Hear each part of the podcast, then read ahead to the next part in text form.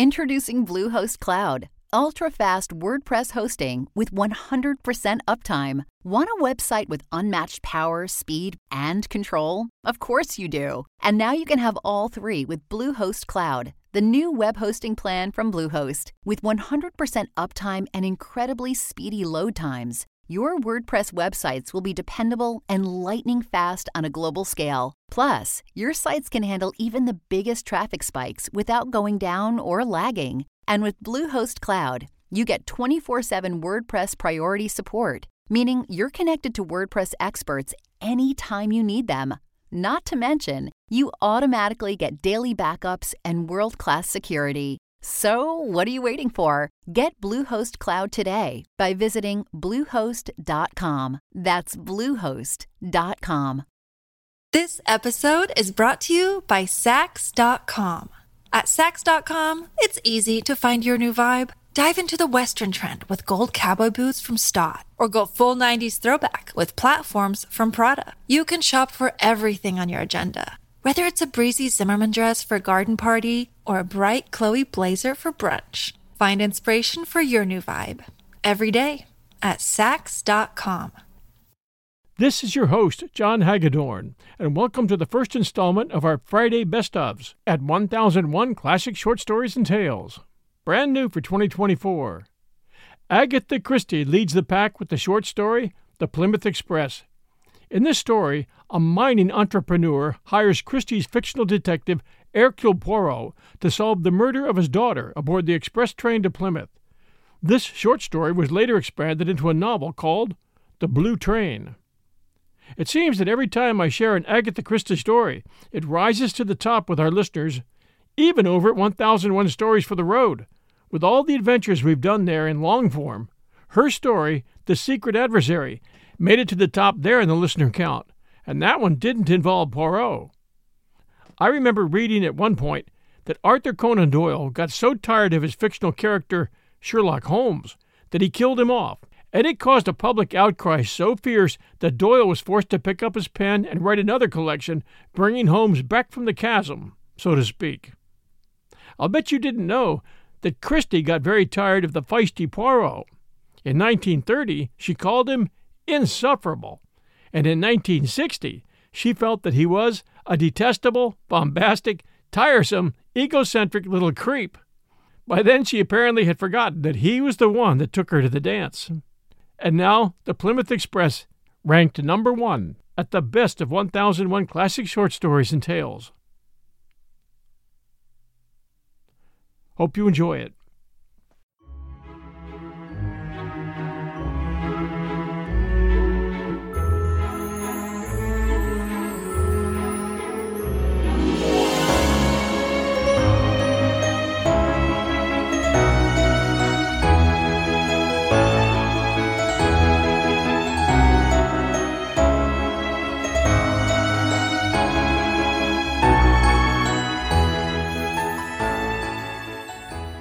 Welcome back, everyone, to 1001 Classic Short Stories and Tales.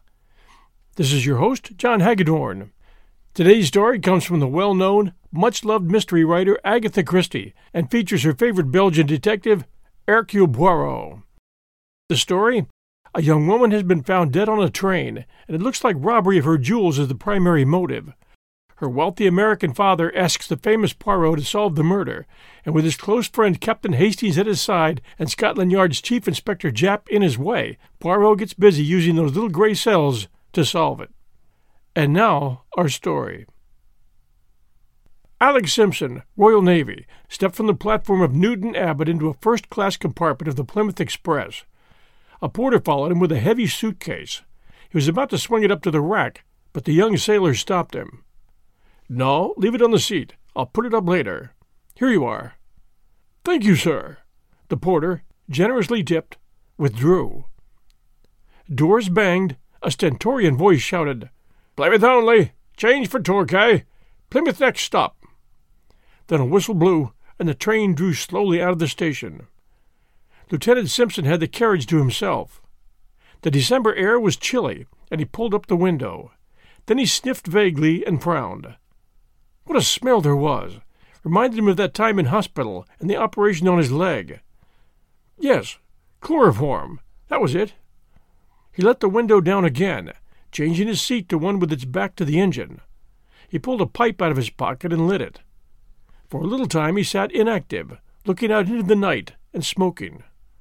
At last he roused himself and, opening the suitcase, took out some papers and magazines, then closed the suitcase again and endeavored to shove it under the opposite seat, without success. Some hidden obstacle resisted it. He shoved harder with rising impatience, but it still stuck out halfway into the carriage. Why the devil won't it go in? he muttered, and hauling it out completely, he stooped down and peered under the seat. A moment later, a cry rang out into the night, and the great train came to an unwilling halt in obedience to the imperative jerking of the communication cord. Mon ami, said Poirot, you have, I know, been deeply interested in this mystery of the Plymouth Express. Read this. I picked up the note he flicked across the table to me. It was brief and to the point. Dear Sir, I shall be obliged if you will call upon me at your earliest convenience. Yours faithfully, Ebenezer Halliday. The connection was not clear to my mind, and I looked inquiringly at Poirot. For answer, he took up the newspaper and read aloud. A sensational discovery was made last night. A young naval officer returning to Plymouth found under the seat of his compartment the body of a woman, stabbed to the heart. The officer at once pulled the communication cord, and the train was brought to a standstill.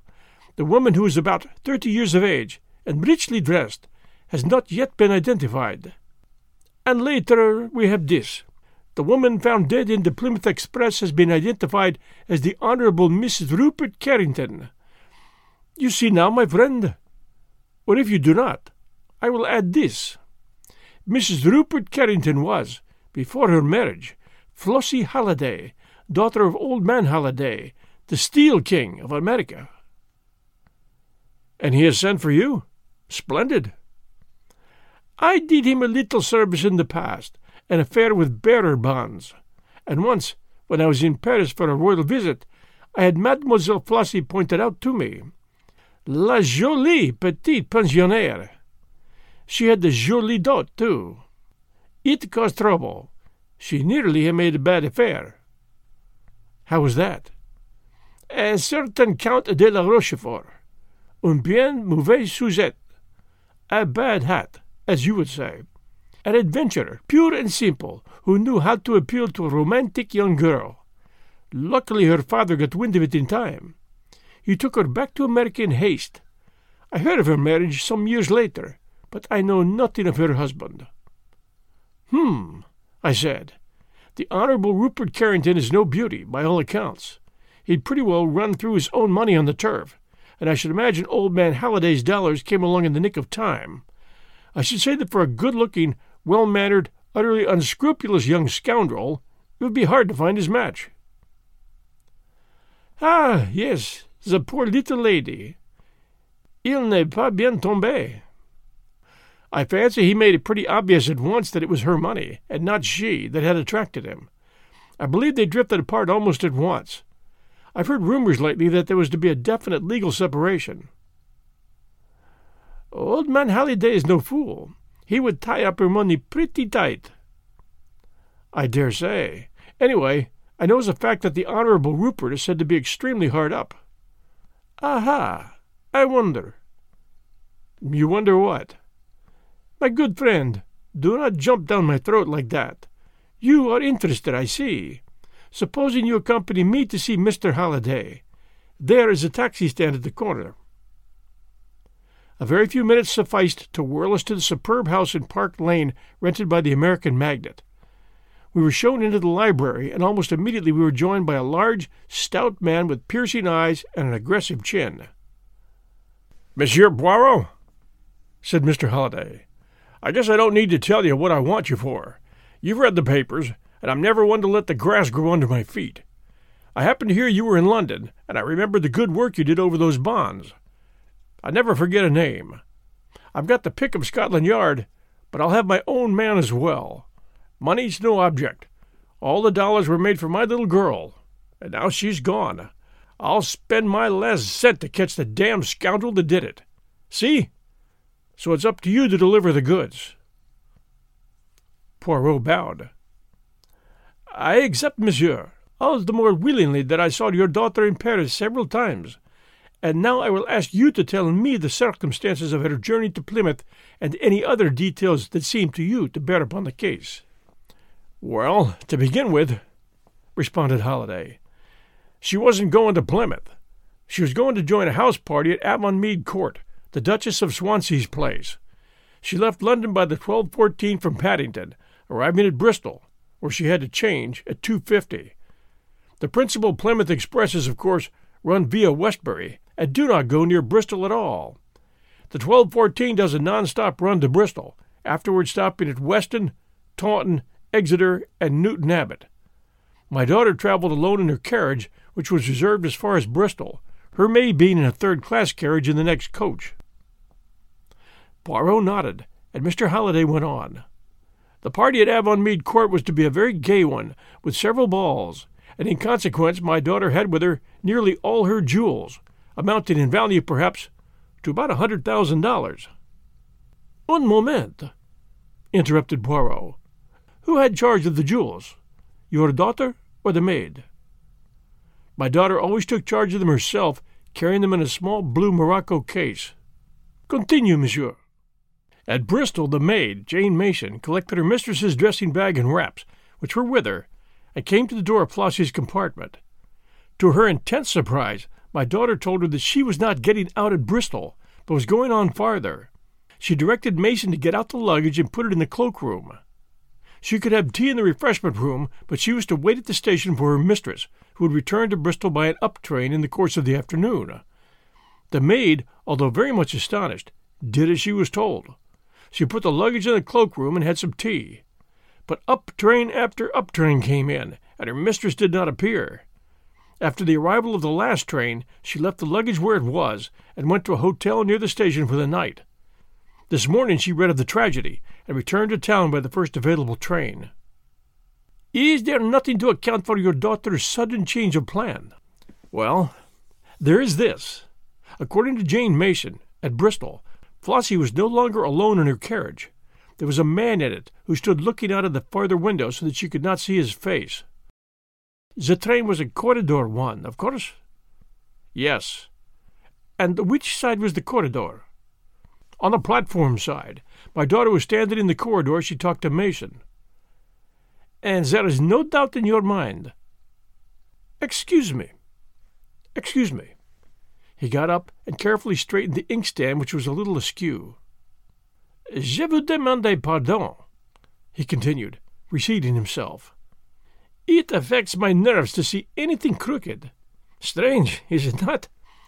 I was saying, monsieur, that there is no doubt in your mind as to this probably unexpected meeting being the cause of your daughter's sudden change of plan? Well, it seems to me to be the only reasonable supposition. You had no idea as to who the gentleman in question might be? The millionaire hesitated for a moment, and then replied, No, I do not know at all. Now, as to the discovery of the body, it was discovered by a young naval officer who at once gave the alarm. There was a doctor on the train. He examined the body. She had been first chloroformed and then stabbed. He gave it as his opinion that she had been dead about four hours, so it must have been done not long after leaving Bristol. Probably between there and Weston. Possibly between Weston and Taunton. And the jewel case. The jewel case, Monsieur Poirot, was missing. One thing more, monsieur.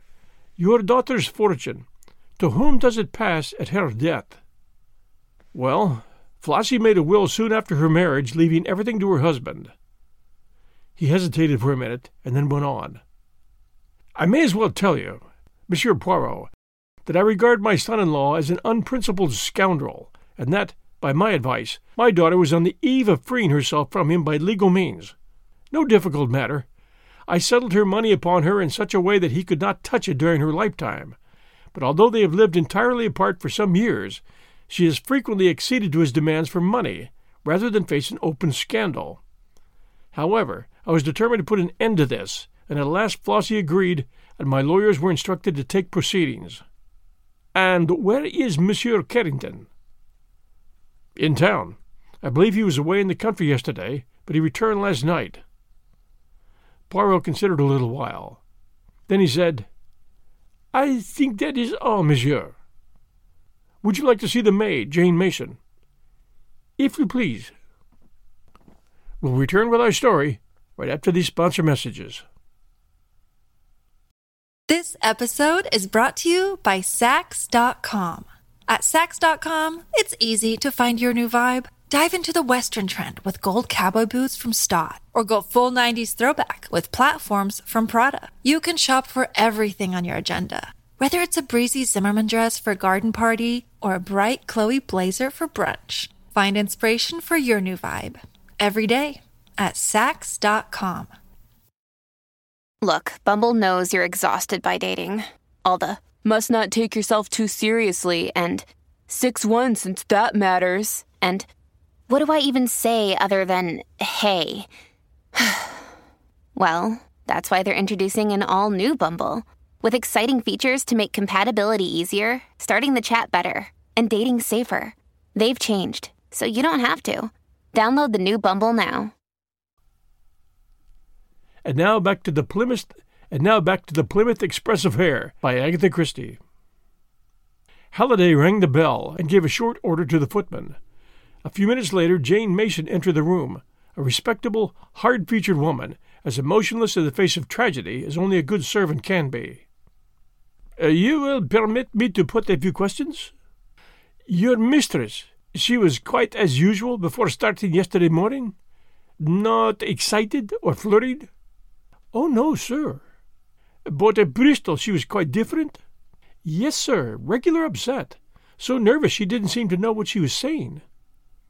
What did she say exactly? Well, sir, as near as I can remember, she said, Mason, I've got to alter my plans. Something has happened. I'm not getting out here after all. I must go on. Get out the luggage and put it in the cloakroom, then have some tea, and wait for me in the station. Do I wait for you here, ma'am? I asked. And she answered, Yes, yes, don't leave the station. I shall return by a later train. I don't know when. It mayn't be until quite late. Very well, ma'am, I says. It wasn't my place to ask questions, but I thought it very strange. It was unlike your mistress, eh? Very unlike her, sir. What did you think? Well, sir, I thought it was to do with the gentleman in the carriage. She didn't speak to him, but she turned round once or twice as though to ask him if she was doing right. But you didn't see the gentleman's face. No, sir. He stood with his back to me all the time. Can you describe him at all? He had on a light fawn overcoat and a traveling cap. He was tall and slender, and the back of his head was dark. You didn't know him? Oh, no, I don't think so, sir. It was not your master, Mr. Carrington, by any chance? Mason looked rather startled. Oh, I don't think so, sir. But you are not sure? It was about the master's build, sir, but I never thought of it being him. We so seldom saw him. I couldn't say it wasn't him. Poirot picked up a pin from the carpet and frowned at it severely. Then he continued.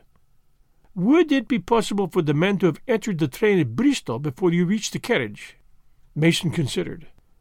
Yes, sir, I think it would. My compartment was very crowded, and it was some minutes before I could get out. And then there was a very large crowd on the platform, and that delayed me too. But he'd only have had a minute or two to speak to the mistress, that way. I took it for granted that he'd come along the corridor. That is more probable, certainly. He paused, still frowning. You wanted to know how the mistress was dressed, sir? Uh, the papers gave a few details, but I would like you to confirm them. She was wearing a white fox fur toque, with a white spotted veil, and a blue frieze coat and skirt, the shade of blue they call electric. Hmm, well, that is striking. Yes, remarked Halliday. Inspector Japp is in hopes that that may help us to fix the spot where the crime took place. Anyone who saw her would remember. Precisement. Thank you, mademoiselle. The maid left the room. Well, Poirot got up briskly. That is all I can do here, except, monsieur, that I would ask you to tell me everything. But everything. I have done so. You are sure? Absolutely. Then there is nothing more to be said. I must decline the case. Why? Because you have not been frank with me. I assure you. No? You are keeping something back. There was a moment's pause, and then Halliday drew a paper from his pocket and handed it to my friend. I guess this is what you're after, Monsieur Poirot, although how you know about it fairly gets my goat. Poirot smiled and unfolded the paper. It was a letter written in thin, sloping handwriting. Poirot read it aloud. Chère Madame, it is with infinite pleasure that I look forward to the felicity of meeting you again. After your so amiable reply to my letter, I can hardly restrain my impatience. I've never forgotten those days in Paris. It is most cruel that you should be leaving London tomorrow. However, before very long, and perhaps sooner than you think, I shall have the joy of beholding once more the lady whose image has ever reigned supreme in my heart. Believe, chère madame, all the assurances of my most devoted and unaltered sentiments. Armand de la Rochefort. Poirot handed the letter back to Halliday with a bow. I fancy, monsieur, that you did not know that your daughter intended renewing her acquaintance with the Count de la Rochefort.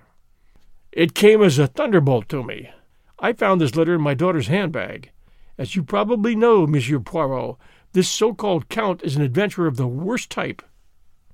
Poirot nodded. But what I want to know is how you knew of the existence of this letter. My friend smiled. Monsieur, I did not, but to track footprints and recognize cigarette ash is not sufficient for a detective. He must also be a good psychologist. I knew that you disliked and mistrusted your son in law. He benefits by your daughter's death. The maid's description of the mysterious man bears a sufficient resemblance to him. Yet you are not keen on his track. Why? I thought surely because your suspicions lie in another direction. Therefore, to me, it looked like you're keeping something back. Well, you're right, Monsieur Poirot. I was sure of Rupert's guilt until I found this letter. It unsettled me horribly. Yes, the Count says, before very long, and perhaps sooner than you think. Obviously, he would not want to wait until you should get wind of his reappearance. Was it he who travelled from London by the 1214 and came along the corridor to your daughter's compartment? The Count de la Rochefort is also, if I remember rightly, tall and dark. The millionaire nodded. Well, monsieur, I'll wish you a good day. Scotland Yard has, I presume, a list of the jewels? Yes, I believe Inspector Japp is here now, if you'd like to see him. Japp was an old friend of ours, and greeted Poirot with a sort of affectionate contempt. And how are you, monsieur? No bad feeling between us, although we have got our different ways of looking at things. How are those little gray cells, eh? Going strong? Poirot beamed upon him. They function, my good Japp. Assuredly they do. Well, then that's all right. You think it was the Honorable Rupert or Crook? We're keeping an eye on all the regular places, of course. We'll know if the jewels are disposed of, and of course, whoever did it isn't going to keep them to admire their sparkle. Not likely. I'm trying to find out where Rupert Carrington was yesterday. Seems a bit of a mystery about it. I've got a man watching him. A great precaution, but perhaps a day late, suggested Poirot gently. Ah, you'll always have your joke, Monsieur Poirot. Well, I'm off to Paddington. Bristol, Weston, Taunton, that's my beat. So long. You will come round and see me this evening and tell me the result? Sure thing, if I'm back. That good inspector believes in matter in motion, murmured Poirot as our friend departed. He travels, he measures footprints, he collects mud and cigarette ash. He is extremely busy. He is zealous beyond words. And if I mentioned psychology to him, do you know what he would do, my friend? He would smile. He would say to himself, Poor old Poirot. He ages. He grows senile. Japp is the younger generation knocking on the door, and ma foi, they are so busy knocking that they do not notice that the door is open. And what are you going to do? As we have carte blanche, I shall expend threepence in ringing up the Ritz, where you may have noticed our count is staying. After that, as my feet are a little damp, and I have sneezed twice, I shall return to my rooms and make myself a tisano over the spirit lamp. I did not see Poirot again until the following morning. I found him placidly finishing his breakfast. Well? I inquired eagerly. What has happened? Nothing. But Japp? I have not seen him. The Count? He left the Ritz the day before yesterday. The day of the murder? Yes. Then that settles it. Rupert Carrington is cleared. Because the Count de la Rochefort has left the Ritz? You go too fast, my friend. Anyway, he must be followed, arrested. But what could be his motive? Hmm, one hundred thousand dollars worth of jewelry is a very good motive for anyone. No, the question to my mind is, why kill her? Why not simply steal the jewels? She would not prosecute. Why not? Because she is a woman, mon ami. She once loved this man. Therefore she would suffer her loss in silence and the Count, who is an extremely good psychologist where women are concerned, hence his successes, would know that perfectly well. On the other hand, if Rupert Carrington killed her, why take the jewels, which would incriminate him fatally? As a blind? Mm, perhaps you are right, my friend. Ah, here is Japp. I recognize his knock. The inspector was beaming good humoredly. Morning, Poirot. Only just got back. I've done some good work. And you? Me, I have arranged my ideas, replied Poirot placidly. Japp laughed heartily. Old chap's getting on in years, he observed beneath his breath to me. That won't do for us young folk, he said aloud. Quel dommage? Poirot inquired. Well, do you want to hear what I've done? You permit me to make a guess? You have found the knife with which the crime was committed by the side of the line between Weston and Taunton, and you have interviewed the paper boy who spoke to Mrs. Carrington at Weston. Japp's jaw fell. How on earth did you know that? Don't tell me it was those almighty little gray cells of yours. I'm glad you admit for once that they are almighty. Tell me, did she give the paper boy a shilling for himself? No, it was half a crown. Japp recovered his temper and grinned. Pretty extravagant, these rich Americans. And in consequence, the boy did not forget her? Not he. Half crowns don't come his way every day. She hailed him and brought two magazines. One had a picture of a girl in blue on the cover. That'll match me, she said. Oh, he remembered her perfectly. Well, that was enough for me. By the doctor's evidence, the crime must have been committed before Taunton. I guess they'd throw the knife away at once, and I walked down the line looking for it. And sure enough, there it was. I made inquiries at Taunton about our man, but of course it's a big station, and it wasn't likely they'd notice him. He probably got back to London by a later train. Poirot nodded. Very likely. But I found another bit of news when I got back. They're passing the jewels all right. That large emerald was pawned last night by one of the regular lot. And who do you think it was?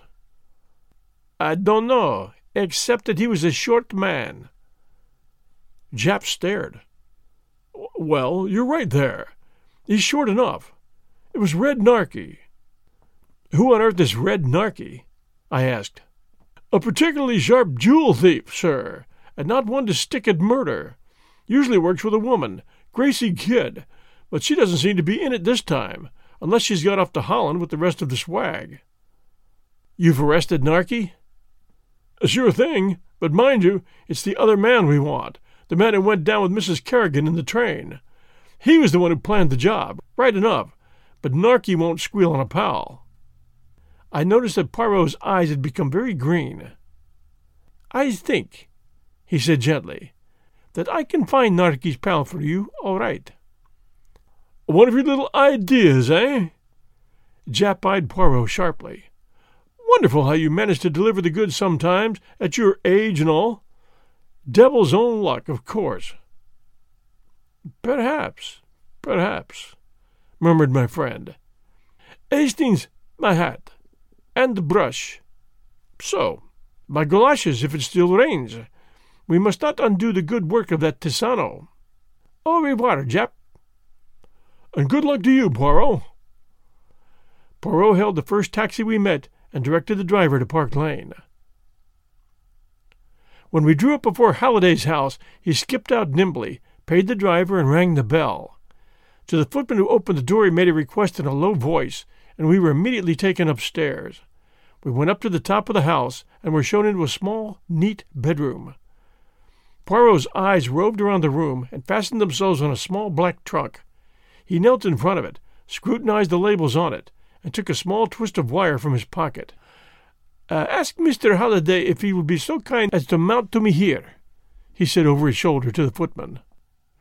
It is suggested that the reader pause in his perusal of this story at this point, make his own solution of the mystery, and then see how close he comes to that of the author. The editors. The man departed, and Poirot gently coaxed the lock of the trunk with a practised hand. In a few minutes the lock gave, and he raised the lid of the trunk. Swiftly he began rummaging among the clothes it contained, flinging them out on the floor. There was a heavy step on the stairs, and Halliday entered the room. What the hell are you doing here? he demanded, staring. I was looking, monsieur, for this.